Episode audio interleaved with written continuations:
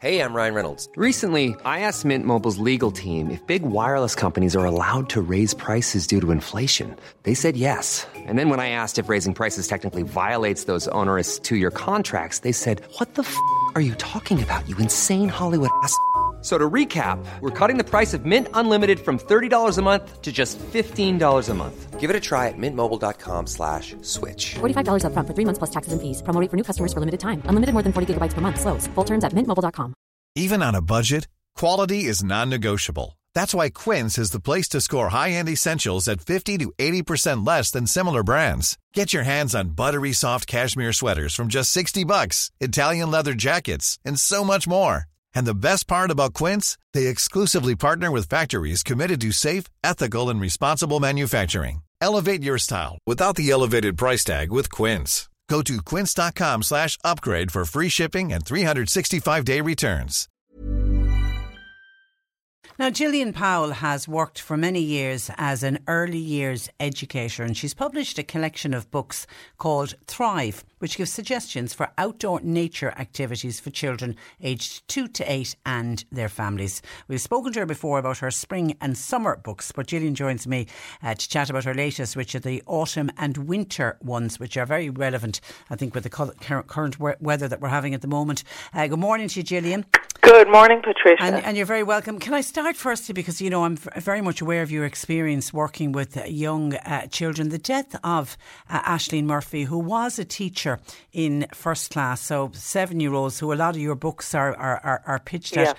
What advice do you have for parents on how to talk to their children about such a, a tragic death? Now, obviously, for children in Offaly, it would be very different to children that she taught in in the classroom. But a lot of small children pick up on what's happening on the news and will hear see stuff on on the TV. How do you talk to your children around a tragedy like this? And may I add my condolences to um, all of the country, I think, on uh, to Ashling's family and friends, and particularly her primary teacher, colleagues, and the little children in her class. I think I was thinking about this all as everybody else is. I think it's very important to, you know, maybe do a little ritual and to put it in a context of what's going to get us out of this a sense of community and a sense of love. And I think every parent knows their own child best. And, you know, if they're anxious about um, uh, things like that, I think that's, uh, you know, people have to judge how to deal with that. But I think maybe if your child is particularly anxious, one good way is to get support, to reach out to another family if they're anxious about maybe going for walks in the countryside. I think that's that's um, a very good place to start. That we are a community of love. What's going to get us through this is a sense of community and a sense of love. And I think uh, just a simple little ritual to remember a lovely person who did a lot of good, and um, then to move to the own, you know, the reality of of your child's life, and you know. Uh, that's different for every family. So I think that's a very good a good place to start. I was very conscious over the weekend. I went out for a walk uh, in the countryside, and two tableaus stay in my mind. One was a, a dad and his son, and they obviously had a new puppy. It was in Glengarriff. I went for a walk in the nature reserve, and the dad and the little boy were out taking the puppy for a walk, and I thought it was such a great image of what my books are all about about the, the the nature activities, but really underlying all of that is a sense of connection to one another and to the world. And I think that sense of community, if we're afraid and if we're anxious and upset, it's to reach out to other people who will support us in a positive way. And I think it's not appropriate, probably, to dwell very much on the tragedy of it with children of this age. I think instead it's to focus on the good things in life and the love and the care and community and the support we can give one another. Another tableau then was a mum and uh, uh, parents out with their family and they were walking hand in hand and I think mm. that's the thing to bring out of this and I think in in all of life for me, in the trials and tribulations, and I'm sure for you and a lot of your listeners, nature is a wonderful solace. And I think we have to conjure up a vision for the future. And that's why I did my books. You know, we're always hearing of the catastrophe and it's too late. The world is going to end. I think if you were at, to ask a 10 year old now what their vision of the future for the planet is, they would probably, or ask them to paint a picture, they'd have a vision of Eddie Murphy dragging an alien across a, a desert. And yeah. that's not the truth of it. Yeah. The truth of it is, and it's the same in this, the truth of it is that we're living in a beautiful world and we have to reignite into the source of that, which is the love that we have for one another and the love we have for the environment and how it supports us. I think a part of the underscore of this particular story is the fact that people, uh, children particularly, watch inappropriate things online, and mm. it's certainly true to say that the more we are live in a digital world, the more we need nature. And I was very yeah, cognizant and I, I, yeah, and I think the majority of parents will agree with you on that and will say, you know, we're doing our best to try to reduce screen yeah. time.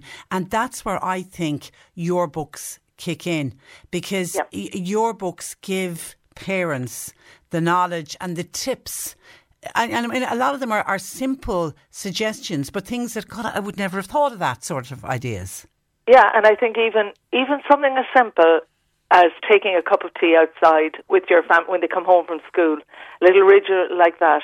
To you know, to live in the present moment, simple things that don't cost anything. Actually, most of my books, I was very conscious of that. They cost very little, but they do take, and not a lot of time. But even when they come home today now, say, look, we're going to have hot chocolate outside just a little treat. Mm. You know, we're going to spend some quality time in the fresh air.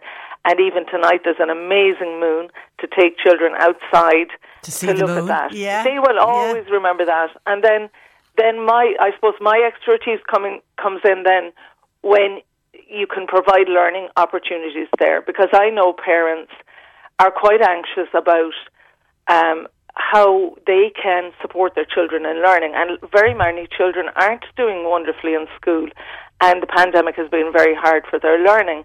But I and I think here again, nature is a wonderful teacher, and the opportunities outside, like for example with the moon, that you can observe that over the stages of the moon and learn all sorts of language around that.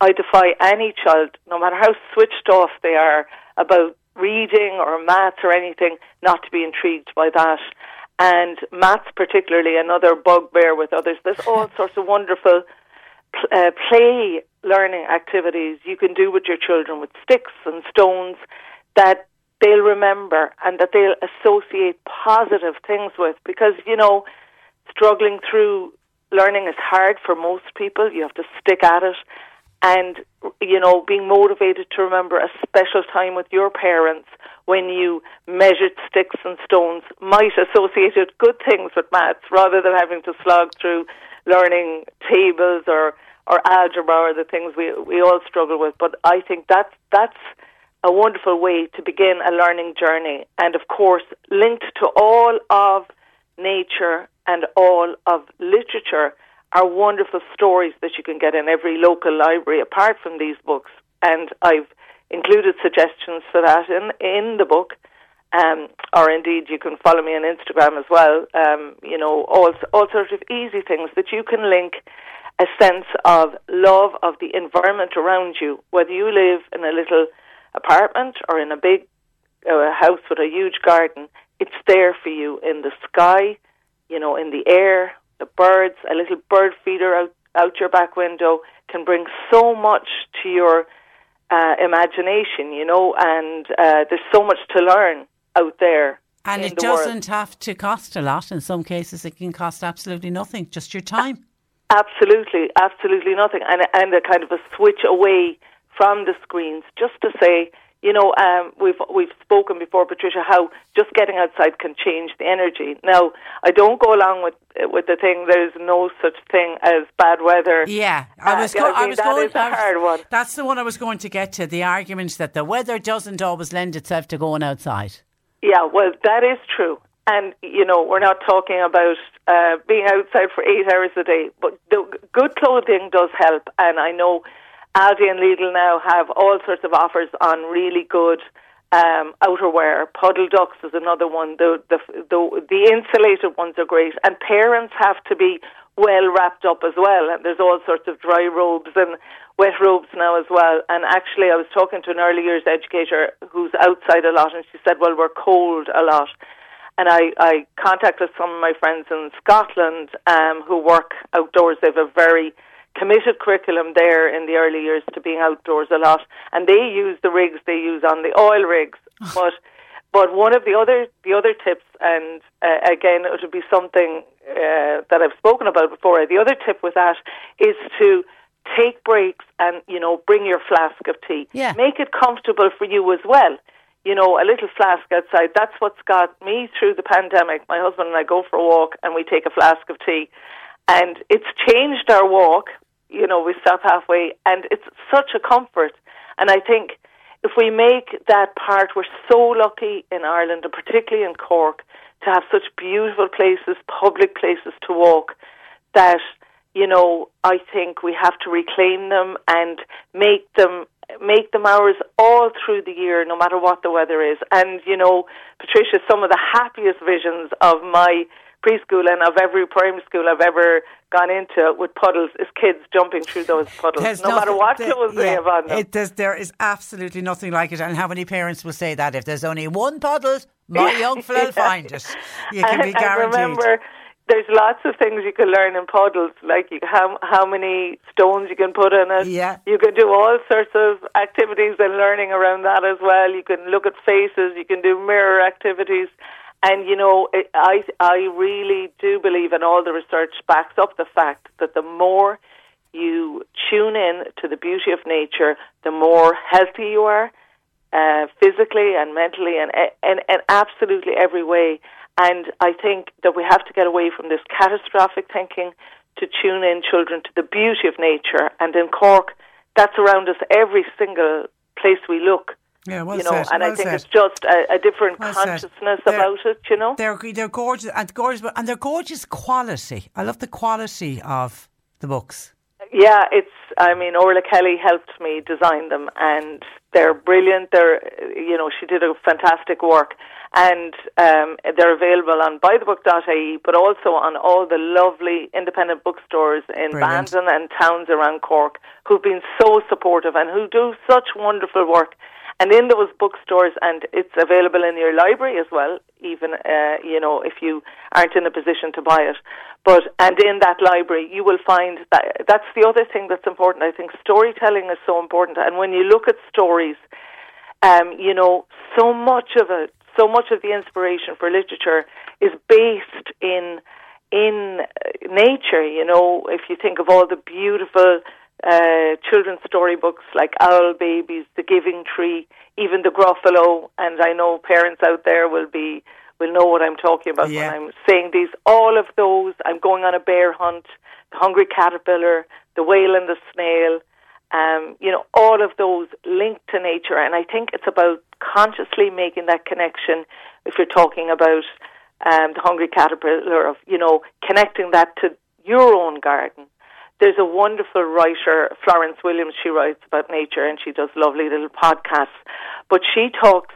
She says, you know, sometimes with us adults, we feel we have to go somewhere to be in nature, but the children find it in every pavement. You know, they'll they'll Be run led- and they'll find led a spider in the corner. Yeah, be led by the children. And reaction, uh, Gillian, what reaction have you been getting to the books? 'Cause you- Very, 'cause very you've now nice done reaction. e- you've now done every every season. Yeah, that's Yeah. right. And uh, I think people are seeing a, a cycle. And there's, of course, it's a happy coincidence that, you know, early year settings and primary schools are mainly outside. So that's the next thing now to get even get people even more aware of how they can teach outside and experience learning outside and how how rich that makes that for people. So I think definitely if your child is struggling in school, this is a great place to start, you know. And you'll all, But- as you say, you'll all everyone in the family will benefit from getting outside. Absolutely, and I, I leave you with um, Florence Williams when she summarizes it. She says, you know, children teach you to microdose on moments of awe.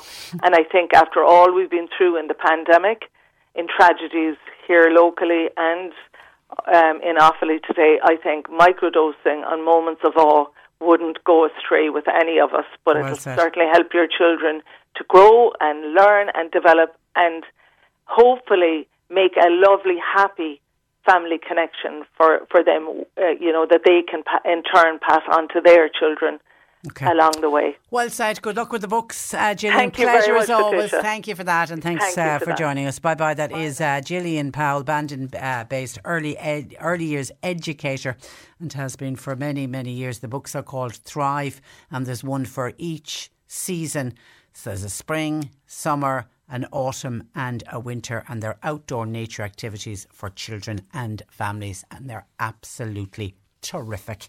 We wish Gillian well with them.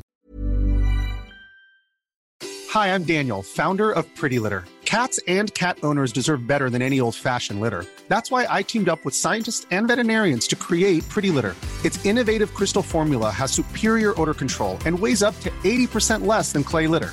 Pretty Litter even monitors health by changing colors to help detect early signs of potential illness. It's the world's smartest kitty litter. Go to prettylitter.com and use code ACAST for 20% off your first order and a free cat toy. Terms and conditions apply. See site for details. Hi, this is Craig Robinson from Ways to Win, and support for this podcast comes from Invesco QQQ the official ETF of the NCAA. Invesco QQQ is proud to sponsor this episode and even prouder to provide access to innovation for the last 25 years. Basketball has had innovations over the years too. We're seeing the game played in new ways every day. Learn more at Invesco.com slash QQQ. Let's rethink possibility. Invesco Distributors, Inc.